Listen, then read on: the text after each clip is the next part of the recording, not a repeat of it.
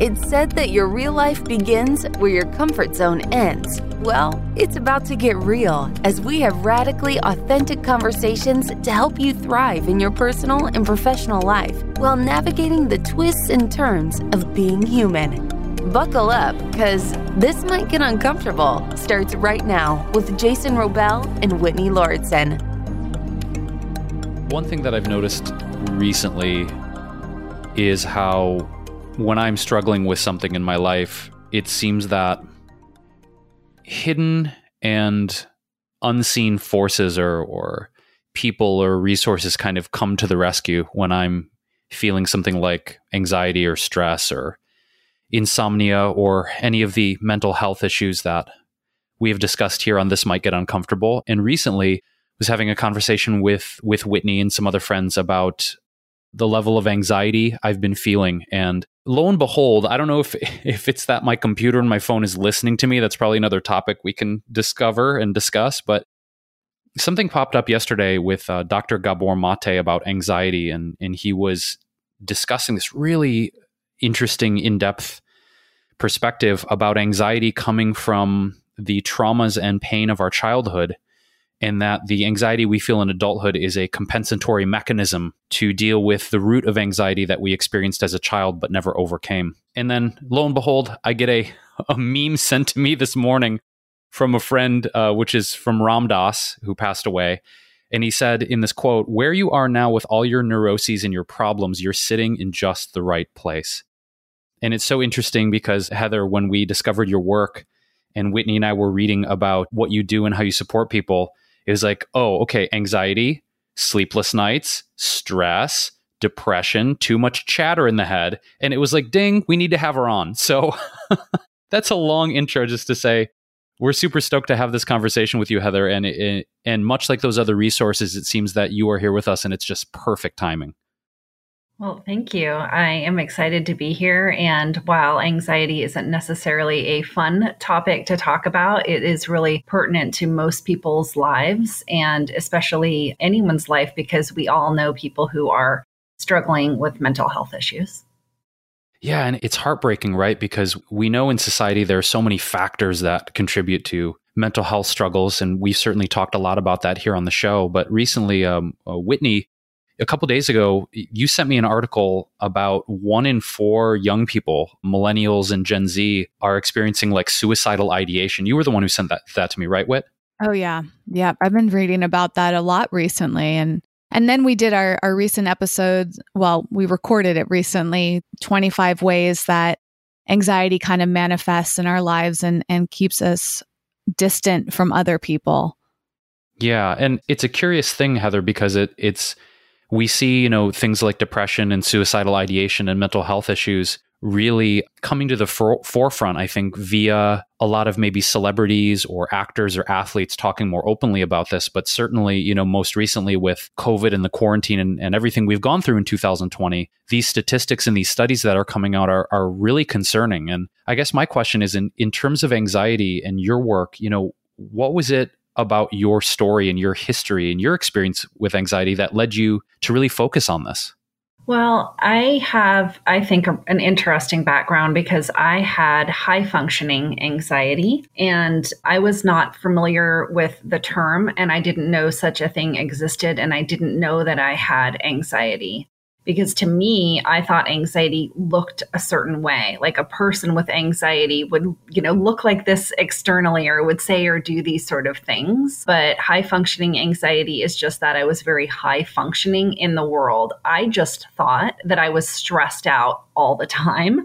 I just thought oh it's because i'm a single mom and i have a really demanding job and you know fill in the blank with all of the life things that we kind of have in american society where we're just go go go but I didn't realize that I actually had been suffering with anxiety for a very long time. And it took pretty dramatic wake up call for me in the form of a very strong autoimmune reaction where I got pretty sick for me to start addressing all of the reasons that my body started breaking down, which were actually emotional reasons. I just didn't know that at the time. And that process led me to become aware of high functioning anxiety and how it had basically been running my life for years. You know, that that reminds me of how it seems like anxiety has been coming up so much recently in the media, on social media, in articles as we referenced. I think it's becoming a hotter topic on podcasts. And one thing I'm curious about from both of your perspectives is whether you think that is it that growing awareness of anxiety is helping people recognize that they have anxiety? And or do some people categorize themselves as having anxiety when it might be something else? And i'm curious for you heather and also for you jason like how did you figure out what exactly was going on for you? You know i love this concept of high functioning anxiety which is not a term i hear very often either so i'm glad you brought that up how did you figure this out? And then did you start to notice that other people that might not even be quote diagnosed with this yet or might not realize that they have it? Do you have any thoughts on on how there's just kind of a lot of people throwing around that term anxiety and maybe not always using it in perhaps like a, a proper way for lack of better word you know like are people using it flippantly like oh okay i have anxiety you, you ask so many really relevant questions because there is a difference between stress and feeling anxious and having anxiety. And so people get those all muddled up and, and mixed up together. And oftentimes people are thinking about stress. And when I tell them I work with people who have anxiety, that I'm an anxiety specialist, I've heard this multiple times. They'll say, well, yeah, but isn't anxiety good to have?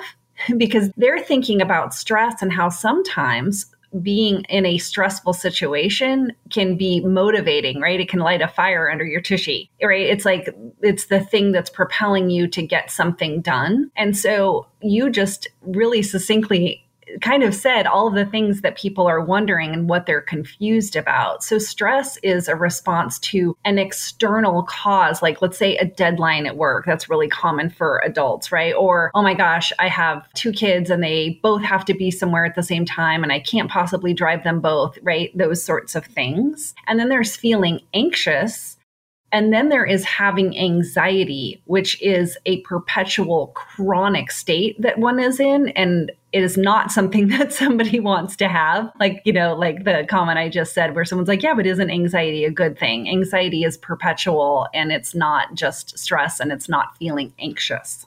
And you you mentioned the emotional connection with with your experience, Heather, and your you know your story of of working in in a corporate job and and the environment you were in. And I'd also love to hear more about you know how you how you learned that it was an anxiety. I don't know if we would term it a disorder but you know that leading to this autoimmune condition.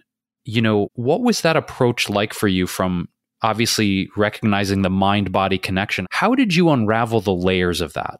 Was it going to therapy and learning about maybe some i don't know unresolved trauma or things from your childhood as i referenced with dr mate's work? Was it um, did you experiment at all with, um, say, maybe pharmaceutical drugs to address it, or did you go straight to like holistic remedies? You know, what? How did you break that down? Because when you when you get something like that, you know, it's like, whoa, you know, what do I do with this? I mean, almost to me, you know, it, it's very similar to when I was diagnosed with clinical depression six years ago. We we've talked about this on the podcast, and I, I also want to kind of answer Whitney's question that she asked was that you know my perception of stress depression anxiety suicidal ideation that that was a thick sandwich. That was a thick thick sandwich that i had to to go through and dissect for myself you know? And so i guess i'm curious when you received that information you know what was it about what was it about that that you were like how do i tackle this? Do i go pharmaceutical? Do i go therapy? Do i go holistic? That's a long-winded question but i also wanted to just make sure i covered it correctly. Oh i think that's a great question and i started to unravel things and while i was unraveling them i didn't know what i was doing. I mean it's in hindsight that i learned all of the things that i talk about now but the autoimmune reaction, it most likely was an actual disorder of some sort, but I had also been prescribed and overused antibiotics over the years, which decimates your gut flora. And so I had a a huge number of things happen all at one time. I had always been like had the high functioning anxiety even though I didn't know it, but then at particular time in my life i had a series of very very serious things happen my mother was diagnosed with cancer. My younger daughter was having some severe health issues and problems in school. And then I started to get sick. And so when that happened, it tipped my body over into having the autoimmune reaction. I had I had like been on the cusp of it a number of times. You know, looking back, I realized that. But it was the severe stress that my body just my nervous system just went kaplooey and it tipped me over into being sick. And so what happened is I went to some doctors to try and get help and they wanted to put me on more antibiotics. And I knew that that was part of why I was sick. And so I very quickly gave up on Western medicine. I was doing a ton of research on my own and trying to figure out how to heal the gut and, you know, various things like that. And I realized I cannot trust doctors. I was asking them for tests and they didn't even know what I was talking about. And so I really radically changed my diet and started taking a number of supplements and realizing that I had some mental things that were going on. Like I finally started to recognize it is the simplest way to say it. So I went the holistic route. And when I started being, you know, having the open mind of recognizing that all of the things that I had been doing for so long that they weren't working anymore, that's when I started to change because it's like, you know, the subconscious stuff that had been shoved down for so long started to come up to the surface because I was ready to address it. That kind of sounds like your story, Jason, when you realized that through getting some tests done that there was some nutritional imbalances happening and supplements were really helpful for you, right? Yeah, it's it was the first kind of link in exploring nutritional psychology where you know having been I guess obsessed with food and nutrition and and wellness as, as we are here on the podcast for me it was the first ever time that I was like wow okay so what I eat whether it's probiotic foods or artificial foods or, or specific supplements is directly affecting my neurochemistry. And as you alluded to, Heather, you know, Whitney and I talk about probiotics, how much we love probiotic supplements all the time. But when I got diagnosed six years ago, it was it was one of those light bulb moments, right? Of wow, okay, it really does depend on my nutritional intake, my vitamins, my minerals, my omega fatty acids, the probiotics, and taking out some of the stimulants that were creating some neurochemical imbalances in my body. And and it's interesting. We have um, Whitney and I have a dear friend named Ariana who lives in Philadelphia, who's a psychotherapist, and had a conversation with her a few months ago, and she was even saying in her field that the nutrition and mental health connection is still sort of in an embryonic stage. That it's not something that's radically discussed in the psychotherapy field, and it's just now starting to get some momentum. So it sounds like you you had a similar experience, and like, okay, what I eat does matter for my mental health. Uh, looking back, I would say that is absolutely true. But at the time, I was just trying anything, I guess is the best way to say it. It was like I knew that I couldn't count on Western medicine. And I knew that because, like I said, I was doing so much research. So I knew that I needed to start taking probiotics, which you're mentioning. I had not ever done that before. I thought that I had been eating healthy because I was comparing my diet to a lot of other people's diets that I knew, but I wasn't actually eating that healthy. But it was just very interesting in that when I started to focus on healing my body, there was this leap over into an emotional space that is sort of hard to describe that occurred for me. It was like when I was willing to look introspectively at all the things that weren't working, my body was sort of the catalyst into the emotional realm. And it was the severe illness that my mother had and what I was grappling with with my daughter, the ways in which I was trying to control things, for example, which is very common with someone with high functioning anxiety. I couldn't control everything anymore. And so when your life is out of control, then things start to break down because the coping mechanisms that I had didn't work anymore. And I think I was so focused on healing my body that some of those other control things that I was doing in terms of emotional control, I just didn't have the capacity for anymore. And so things started to shift for me in a lot of really unexpected ways. Um, one of the things that I know you're interested in talking about, Heather, is perfectionism and imposter syndrome. And I feel like this is a great time to bring those up because we can get into such a state of wanting to be perfect physically, mentally, and emotionally. And I have certainly been through this a lot myself. And, and sometimes I feel like that really gets in the way of me figuring out what's best for me, partially because if I find myself being so focused on what other people are doing, it becomes hard for me to figure out what's best for me because I can assume that what works for somebody is going to work for me or I might assume that that oh they did it this way so that will work for me and then if I don't get those results I can feel really disappointed in myself like I must be doing something wrong or why is it working for them or not for me has did that show up along your journey as well you know I'm thinking back and I would say I was in uncharted territory, which I think in a lot of ways was actually great for somebody who had struggled with perfectionism. And just to quickly say, perfectionism, imposter syndrome, and a high functioning anxiety are like this little trifecta. You know, I think of it as a triangle, they tend to go all together.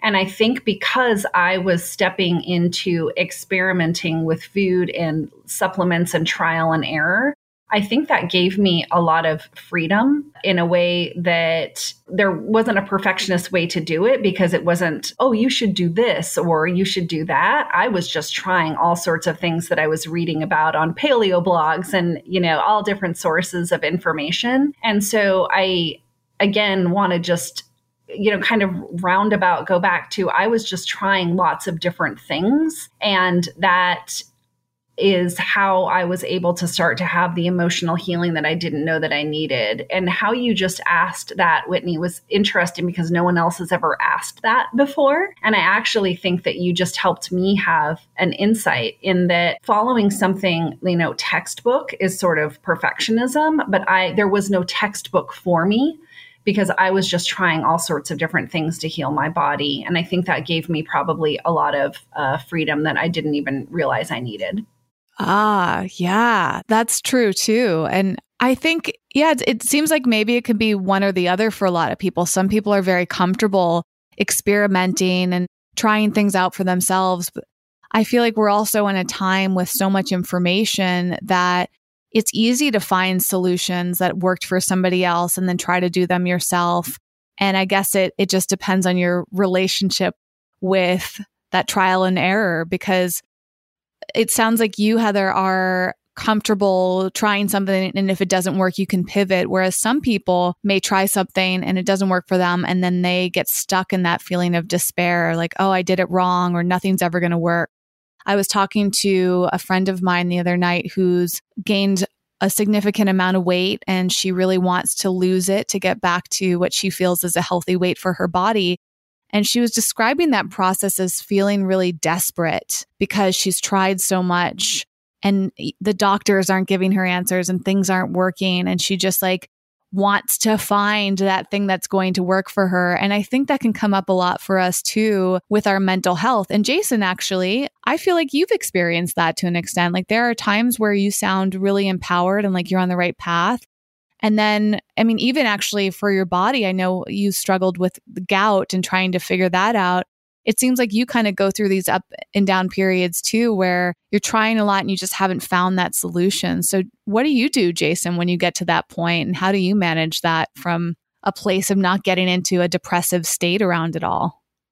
I mean, I, I, I personally have to work around the core of what we're talking about, which is a certain amount of quote doing it right you know i i think that i have perfectionistic tendencies that manifest in terms of taking care of myself in the sense that you know i'm taking all the right supplements and i'm doing the right right workout routine and i'm meditating every day and i'm writing my affirmations and i'm you know eating my organic food. And it's a really confronting thing when when i feel like i'm checking off all the boxes proverbially speaking of what i ought to be doing. But moreover that i have an expectation that by checking off all those boxes and quote doing it right that's going to lead to a specific outcome right well the expert or the doctor or my own research said that if i just do this this this in combination with this this and this and this food and this modality and this routine then my result ought to be what I expect it to be. The challenge is when all of those things get ticked and the result isn't there. And then it's like, well, crapola, what do I do now? And it's tough for me sometimes because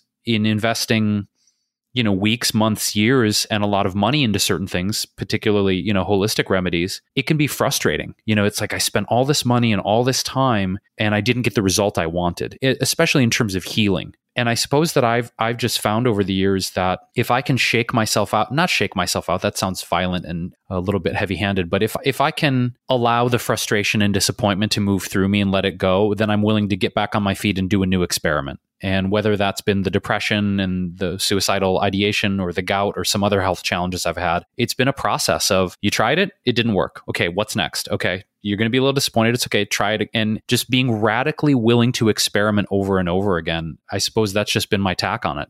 You know, I want to commend you because you said some things that I think are really important. I mean, each human is different, and our body and our chemistry and our makeup is different. And thinking back to the time that I was sick, there were definitely times where I thought I should be getting better a lot faster. Right. Right. right? Like yeah, I, and I, there was I don't know why I thought that. like where where was the gauge like, oh, this needle should be over here. But yeah, when you put in so much effort and you want an outcome, it can be frustrating.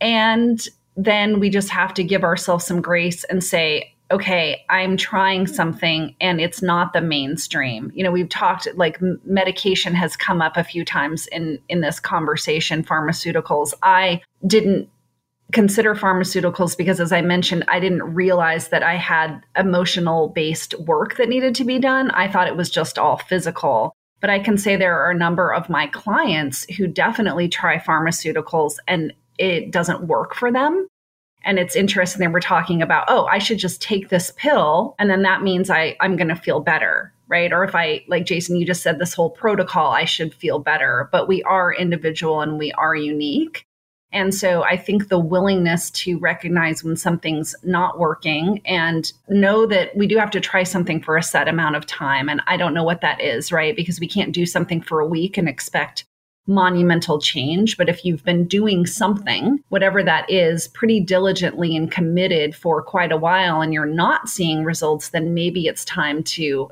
like, I guess, pivot a bit. And so these are things that, you know, your listeners are really going to have to think about, but it is a willingness to stay committed to the process and know that it's a process and that if you keep coming back to knowing that you're trying to heal yourself, either your physical body or your mental wellness, whatever it is, that the dedication is a huge part of success.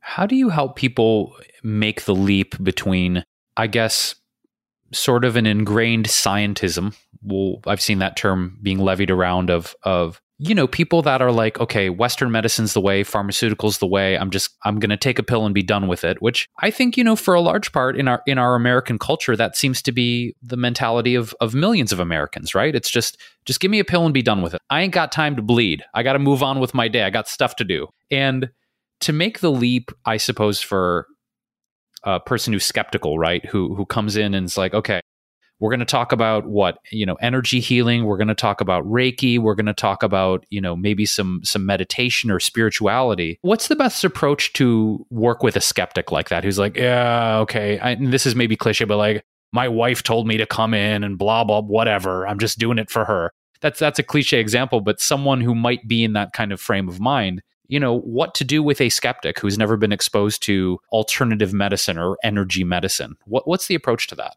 well, I actually don't work with skeptics oh, because oh. okay. yeah, because when most people come to me, it is because they've tried something more traditional. They have tried pharmaceuticals as an example and they did not feel better. Or they've been working with, let's say, a therapist for a long time and feel like they should have made more progress than they have had made with that person.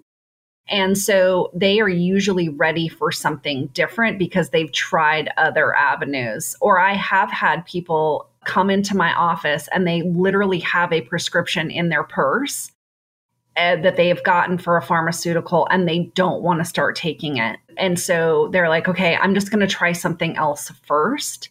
And so your question though is really valid. I work with people who want to work with me and I can this is sort of my philosophy about life is that I don't I'm not really motivated by trying to change people's minds about things. Usually when I talk about my own journey and my clients' successes, that is enough for people who want to try something different. It's interesting because, you know, not wanting to change someone you know, it's a very different intention, isn't it? And certainly with a lot of the work that Whitney and I do and have done and continue to do, we do get pushback from people sometimes. You know, the you know, perhaps you experience this too, Heather, that sometimes on social media or on the internet, you know, there's a lot of pushback for things that people aren't used to or haven't been exposed to in their lives. And I think it's really wonderful what you said where you offer your your gift and your service and your talent and your perspective but you're not going to be heavy-handed about it. You're not going to try and convince someone who who really isn't open energetically. And and I think with our work around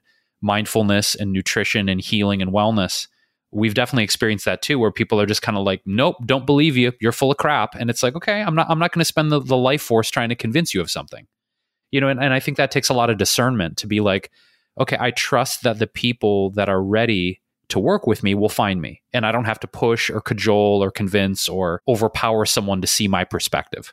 Yeah, I absolutely agree with that. I mean, there's so many people on the planet and there is someone for everyone, right? That can be a broad kind of way to say something, but it's true. There is a practitioner for everyone and there's a diet for everyone and all of these things that we have been talking about. And yeah, from a business owner's perspective, I just really want to work with people who are motivated and ready to change their lives. And this is an energetic kind of conversation, but I tend to magnetize a certain type of person because they are the kind of person who wants to work with me and is ready and, and this commitment level that i just mentioned is coming up again where people are ready to make positive change in their life and are dedicated to to trying something and getting closer to where they want to be. I'm curious too about how the imposter syndrome plays into your work heather how is it is this something that you personally experience or you did experience and is this something that you commonly see when working with clients and how does that play a role in healing because when i think about the imposter syndrome i think about business you know as you mentioned like I love that you're talking about getting new clients, right? And how it seems to come to you easily and people are attracted to you. And, and that's such a beautiful thing. And I think a lot of people struggle when it, with the imposter syndrome when it comes to like doing the things that they love in the world but not feeling like they're good enough or you know trying something and then being afraid that other people are going to notice that they don't have it all figured out or that they don't deserve something which comes up a lot on this show from a kind of a spiritual context and our relationships with managing our careers. Do you feel like the imposter syndrome comes up during the healing process from like a, a personal level? Definitely. So, as I mentioned, the perfectionism that we talked about and high functioning anxiety in particular and imposter syndrome do tend to go together. And I work with very high achieving women. That is my main clientele. And so these things are all wrapped up together in that when perfectionism is at play, that's when imposter syndrome is showing up. And it can be professional, but it can also be personal too.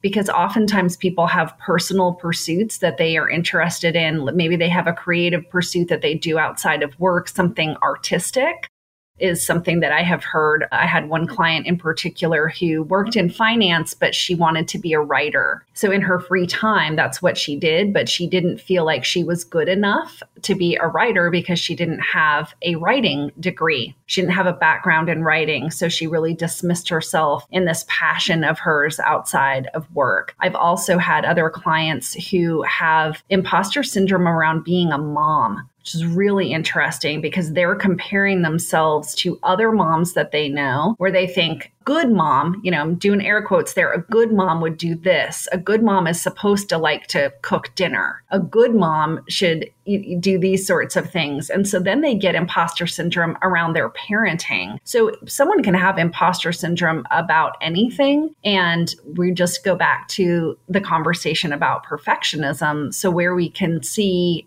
where is that imposter syndrome coming from? It's having this idealized view of what something is or isn't supposed to be and having perfectionist tendencies that are leading us to this probably unattainable way that something is going to show up in the world. Right. Yeah, that that's so interesting the way that you describe them. Like, oh, I, I, guess that shows up in life more often than I even realize, you know, especially I feel like there's a lot of pressure on parents. And what's interesting too is I don't know if you work with um male clients. It sounds like the, your clients may be predominantly female. Correct me if I'm wrong, but but I wonder if that comes up for men too. It's just not something that I hear people talk about as much. Like, what do men experience when it comes to being a father? Did they have the imposter syndrome too? Yeah, most of my clients are women, and I have heard some men talk about imposter syndrome. It's been related to work. I have not heard them talk about it related to being a father. So maybe Jason knows some dads and can give us some input. I mean, I actually do know a few younger dads that they feel like they're, quote, doing it wrong. They admit to me that they don't really know what they're doing. They feel, I suppose, lost in the woods, for lack of a better term. And maybe those are just the men that are willing to be more more honest. You know, I tend to have very open uh, sensitive, emotionally connected relationships with a lot of the the men I'm close to, which I, I feel really blessed about that. But yeah, there, there's a few dads that I don't necessarily want to mention them by name, but they they've confided in me that they often feel lost, confused, unsure what to do. That they're just kind of making it up day to day, which I think is a really honest way to communicate their their level of parenting. And I don't know that they feel like they compare themselves to other dads. That's not one th- one thing that I've heard, but I think that they're just they feel lost and they feel like they're don't you know not doing a good job. And for me, I think if I examine my fears around fatherhood, my fears around parenthood, it's that there's a deep seated fear that I'm going to screw them up. I've actually talked to a lot of friends about this that there's just a deep fear that even if I do my best, I'm somehow going to screw my childhood my child up, which I don't know if that's imposter syndrome per se as much as maybe just a lack of belief in myself and my my ability to guide a child through this world. But it is something that that men have confided in me that they just feel like they're not doing a good job as a dad. They feel like they're bad fathers. It's really it's fascinating and I I invite more people to discuss that openly because I think it's interesting how social media and the media in general will shape a lot of these conversations, but there's so much happening in people's lives that is universal. But if it's not discussed, we can often feel like we're the only ones experiencing it. And I think that's one of our big goals with this show is to talk openly about these things so that it gives permission for others to feel that sense of community and then talk about it too. Another thing on the note of the imposter syndrome, because I, I know you had done a, was it a workshop around this? Heather, or yes, a virtual workshop is what you called it. I want to make sure I got the word right. And you shared a story about being a high school librarian. And I, I love that because my first official job was in high school working in a library. So I have a fondness for librarians and the library experience and, and how much libraries actually continue to make a huge impact in my life. I now borrow books virtually through this amazing platform called Libby. And so I'm using a library in some capacity almost every single day of my life. And, and so that's a little personal side note for you. But, but you said that when you walked into that career, you felt so overwhelmed. And I'm curious how that story shaped the work that you're doing now and how you made that transition from working as a librarian to your work. Yeah, I have had imposter syndrome two times in my life very distinctly. And one was when I went to be a high school librarian. I had been uh, working at an elementary school for a couple of years, and then I went into a high school. And one would think, "Oh, I got this." I actually was felt very confident about being a librarian. I have a master's degree in library and information science, and when I went to go work in the elementary school, I totally felt confident. But I walked into a high school and was actually extremely different and I didn't have a support system. And to make it a very short story, when I walked into the actual library and the, you know, the teacher work week before school starts, there had been a lot of changes in the high school in the physical building. And so they had moved a lot of equipment around. And when I had been given a tour of the library, they didn't show me this huge back room where basically a bunch of stuff had been shoved. And so I get my key, you know, the day that I start and I walk in and it looked like a tornado had hit in this back room. I'm not exaggerating. And I had this massive overwhelm when I opened this door that, to this scene and I was like, what is going on? What am I supposed to do with this? And I remember standing there wanting to cry and feeling like I don't know what I am supposed to do. I am just so overwhelmed. And I definitely would cry now, um, but I could, I wouldn't even go in the bathroom and cry right then. And so I didn't know that I was struggling with imposter syndrome at that moment. This huge feeling of, I don't know what I am doing and that happened later in life as well because you're asking like how did i you know wind up doing what i am doing? I've had a really interesting career of working as working in technology in austin then being a school librarian and then moving back to austin to get back into technology. And that is when i had imposter syndrome again. I got a job through networking with somebody that I had worked with before. It had been 10 years since I had worked in technology, and things change really fast in technology. And I remember having this job and feeling grossly inadequate. Like I did not know what I was doing. And one day I was sitting at work and it felt like I was in a movie that was my life Uh, that's the only way I can describe it. It felt almost like an out of body experience. I was sitting there doing the work, but I felt like I was pretending to do the work. And like like there was a film crew around me or something. It was bizarre. And I don't know what I searched in Google, but I searched something related to how I was feeling. And this result came back for imposter syndrome. And I read it and I was like, oh my gosh, that is me. This thing has a name. Other people feel this way.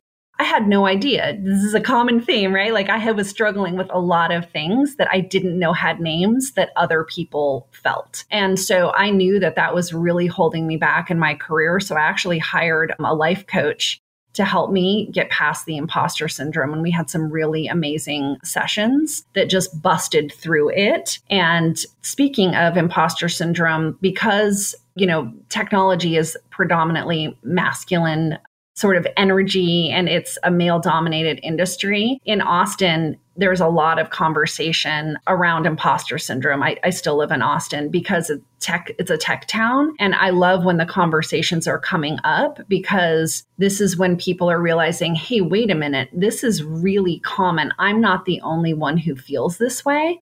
And it is these dialogues that we're having now. And when people are talking amongst themselves, that is how people can start to make a positive change in their life. You may actually have an interesting influx of a lot of new clients soon, Heather. This morning was sent a website by a, a colleague of mine in Brooklyn who sent a website called transplant.io and it's a ongoing i suppose open source hub for people talking about where they're moving to and from in the United States and why they're moving.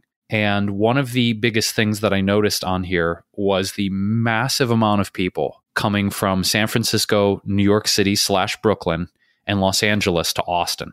It's an un, it's an incredible number of people that are flooding into Austin right now. And I, I guess I'm curious. Uh, it's a little bit off topic, but also on topic. Of with that many professionals coming from LA, SF, New York City, and coming into Austin, you know, what do you feel about in terms of how that might alter the culture of where you live? And also with the work you're doing the competition for jobs and resources and people like i'm getting the hell out of these crazy expensive cities. And i guess that that's sort of like a multi-part question of how does that hit you? And and do you anticipate that maybe you'll be seeing an influx of of clients with that many people moving there? And also maybe feeling that imposter syndrome and feeling the stress of the competition to find work there after leaving their city you know, because I've lived in Austin twice and it is uh, slightly off topic, but Austin used to be a small little uh, college town, pretty funky, and it has changed a lot over the past number of years because there are so many people moving here. I think it's hard for any city that has just massive growth to maintain its, you know, quote unquote vibe.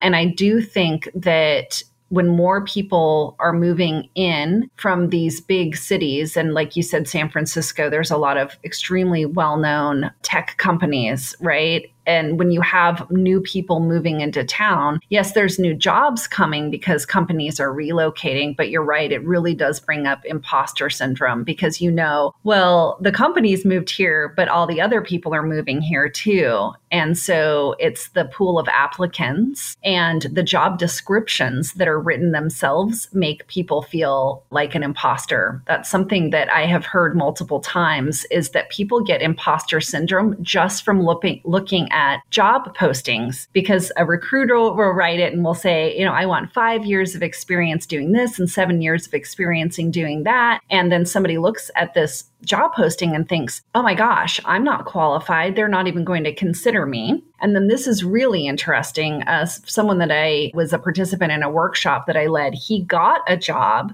but he didn't have all of the qualifications that he saw in the job listing. So when he started, he had imposter syndrome because he felt like he wasn't good enough because he wasn't what they wanted. Like they settled for him, is what he felt like. But he got hired. That's fascinating. So feeling like like he ought not be there in that sense of of I got hired, but they must have made the wrong decision, like that level of imposter syndrome where you find yourself in a situation you're like, I'm not supposed to be here. Yeah, he felt like, well, why did they hire me? Because I didn't have all of the qualifications they were looking for. I guess they settled for me. So he did feel like he didn't belong there. And then he felt like there was this expectation that he should know something that he didn't know and not having a growth mindset of saying, well, I know they wanted this. So these are some things I'm going to have to learn. He just felt like he started out at a deficit so fascinating. It's so interesting because I can so identify with with exactly what you're talking about where I have found myself in situations in my life. And Whitney, I'm curious if anything comes to your mind too in, in terms of imposter syndrome where usually really big things, like the, the the two immediate things that come to mind, I'm sure there are many more, is when I went to culinary school 15 years ago and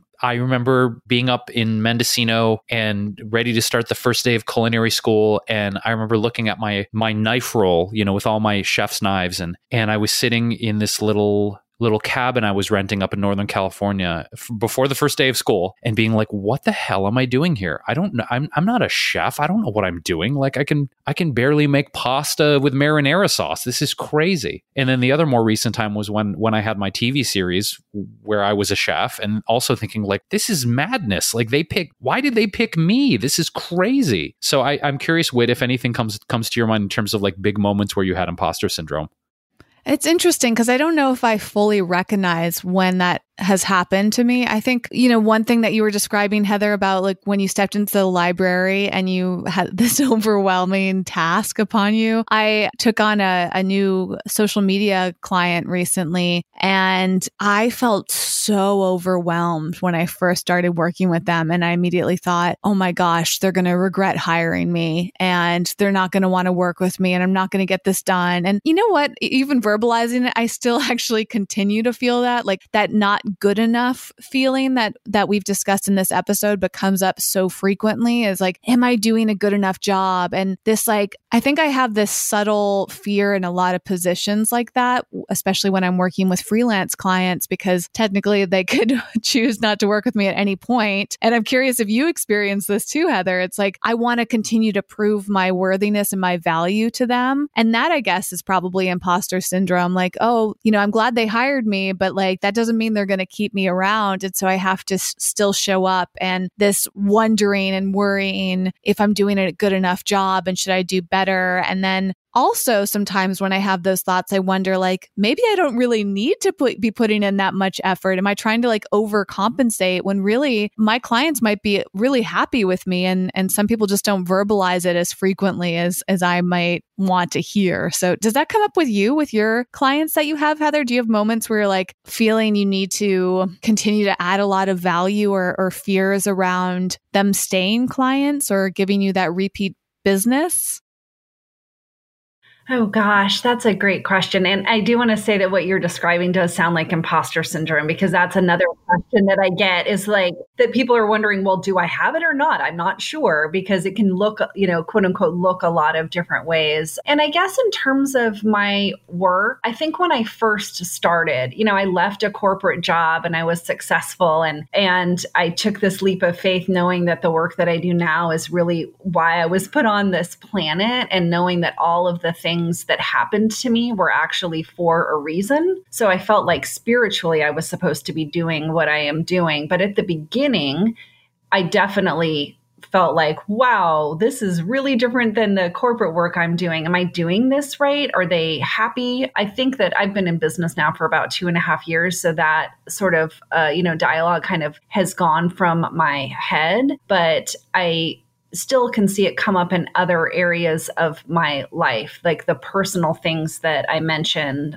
Going back to the creativity, I worked with a coach and I was part of a group program. And as part of that, we had to do some art journaling. I like to give this example. And I was like, I don't want to do any art journaling. Like, I'm not an artist. Can't we just write things? You know, because I'm good at that. And I felt like I'm not an artist. I don't know what I'm doing. Why why does she have us doing this exercise? And it was really powerful because I just stuck with it because I, you know, paid for the program and I was like, well, I'm going to do this because I paid for it. And that actually got me through a big block that I had around I'm not creative right? That was what I was telling myself in my head. And that was a form of imposter syndrome. And we all are creative. We're just creative in our own ways because I was comparing my output to somebody else's output. So I think these are areas that people can look at in their lives because imposter syndrome, as we've mentioned, can show up as a parent. It can show up at work. It can show up in some sort of pursuit. Exercise. I think this comes up for,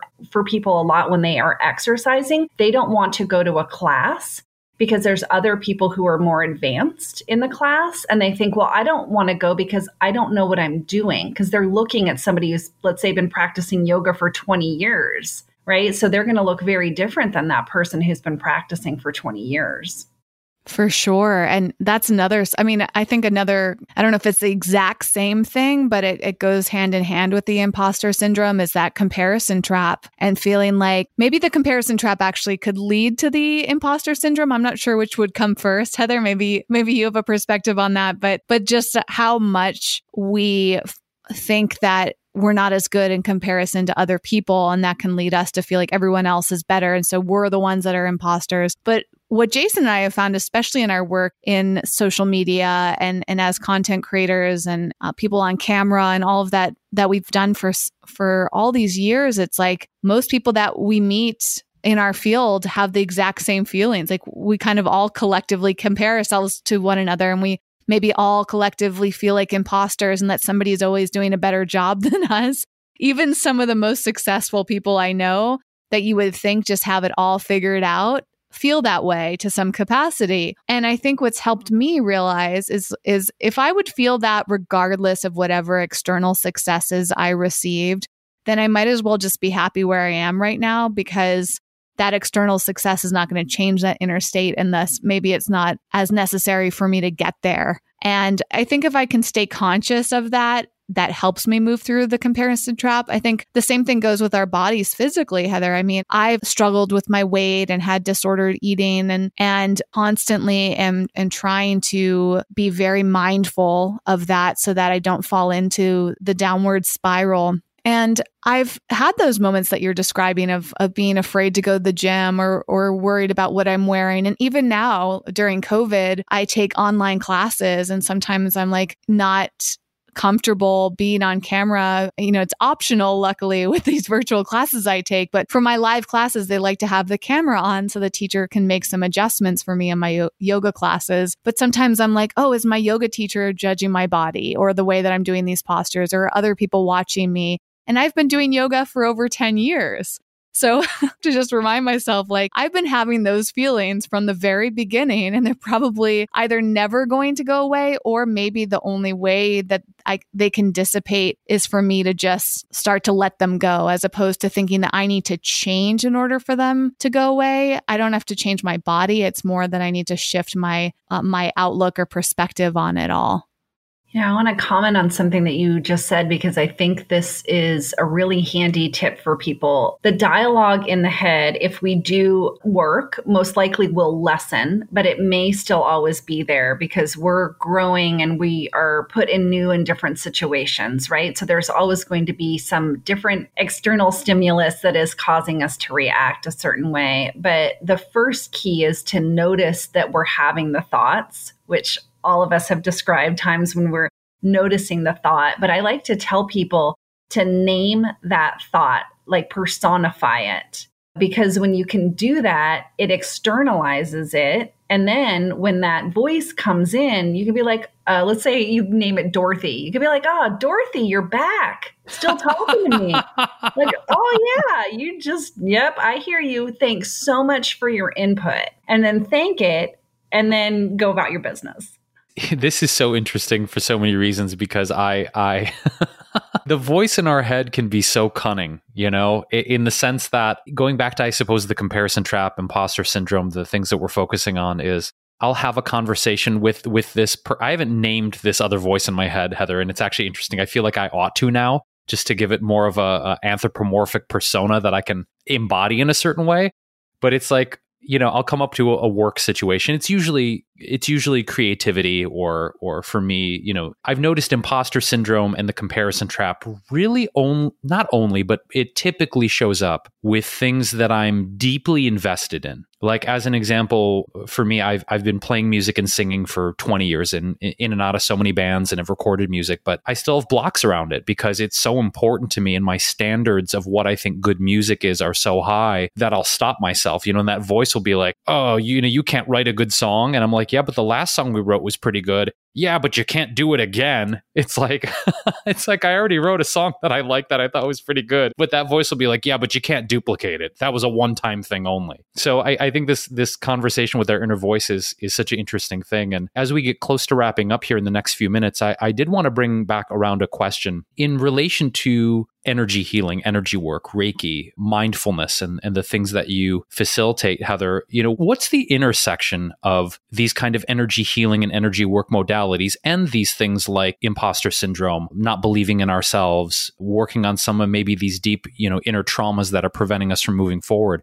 What's the intersection and how does you know how does energy healing and reiki and, and mindfulness support that support that process? Yeah, that's such a great question. So i would say the intersection is that there generally is a root cause. I think whitney you may have said this all the way back at the beginning. Some there's generally you know childhood sort of wounds or traumas even from adolescence things that have happened in our lives and we may not see them as traumas. They're just things that occurred, but we basically store, embed, and sort of house past experiences within our energy system and our energy body. And that's probably a whole, you know, podcast on its own. But those past experiences really dictate our current reality. And so, quite often, people have no idea that why they're stuck in a loop, a thought loop, or a behavior pattern, it's because of something in their past that's sort of running the show. I kind of use the analogy it's like a little computer program and it overrides what you're trying to do. So, even though you may try really hard to do something or try really hard not to do something, when you keep getting stuck in the same pattern over and over, it's because the past experience is overriding and dictating dictating your reality. And so, energy work is an amazing way to basically remove those blocks, remove those past experiences so that you can be liberated and be the person that you are really, truly without like layers of grime on top of you. It just sounds to me like it's a combination of, of you know getting to the root cause of of some of these things that might somatically be stored in our in our bodies and our beings. You know, one of the things that's been helpful for me over the years in working with my therapist, Gary, here in Los Angeles, he very much is a somatic practitioner in the sense that we don't just address some of the issues that I have on a cerebral or psychological level, but we get into, oh, wow, when that happened when I was three years old, or that happened when I was five, or that thing happened with my dad. I really internalize that, you know, in in my gut. It's like we go back to the probiotic thing, but to maybe go full circle here and with gut health, one of the biggest things I've identified through my own experience with energy work and psychotherapy and and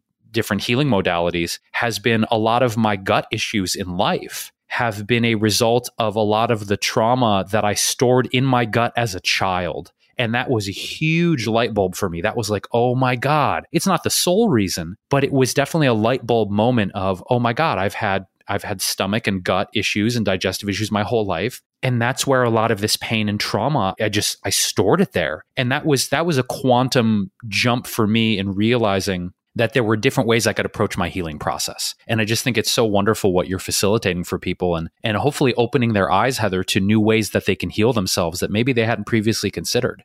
Well, thank you for that. Yeah, I, I love that you are working with a therapist who's doing some of that body based work. That's some of the uh, tools and techniques I bring in as well. And I think we've just, you know, hit on so many amazing points in this conversation and that you know, going back to what works for one person shouldn't necessarily be the standard to compare yourself by. And you've had, it sounds like a really interesting journey, Jason. And so have I and Whitney, you probably have too. And so just knowing that whoever is listening, if you really are feeling like your path is one way, just let it be your way and that your healing, whatever it is, your body, your emotional state, it, it doesn't have to look like anything else that anyone has done because it's really your journey and you're a unique person. This is such a wonderful summary, Heather. It reminds me of one of our oft mentioned resources here on the podcast, which is Joseph Campbell. And he always talks about how if you are going into the dark forest on your personal adventure and there's a path already laid out, it's not your path. That your path is a path unlike anyone else's. It's a path that hasn't been laid yet. It's a path that is unknown. And that's where the courage comes in, in walking your own path. So for you, dear listener, if you are interested in learning more about Heather and her incredible Reiki, her energy healing work, her workshops, her meditations, all her great services, we will link to her website, which is theenergysynergist.com. We'll link to her website, all of her social media handles at our website, which is wellevatr.com. It's spelled W E L L E V A T R.com you can dig more into Heather's incredible work and her services, whether you live in Austin, Texas, or I'm sure you also offer, offer probably Skype or Zoom services. Is that correct, Heather, as well? Yes, I work with people from all over the country. Awesome. Excellent. So, all the goodies for Heather will be there in the show notes, including all of the resources and books and things that we mentioned during this episode for you to continue your healing journey and your education in the school of life here on planet Earth. So, until the next time, we are so grateful for you being here on This Might Get Uncomfortable. Whitney was awesome as usual. And Heather, thanks for sharing more of your story and, and going deep and just, you know, explaining to us your approach for, for being of service to the, the world. We just so appreciate your presence here. You're welcome. And thank you for having me. I loved it. Thanks for listening and getting out of your comfort zone with us today. For show notes and more high performance resources to help you thrive, go to wellevatr.com. That's W E L L E V A T R.com.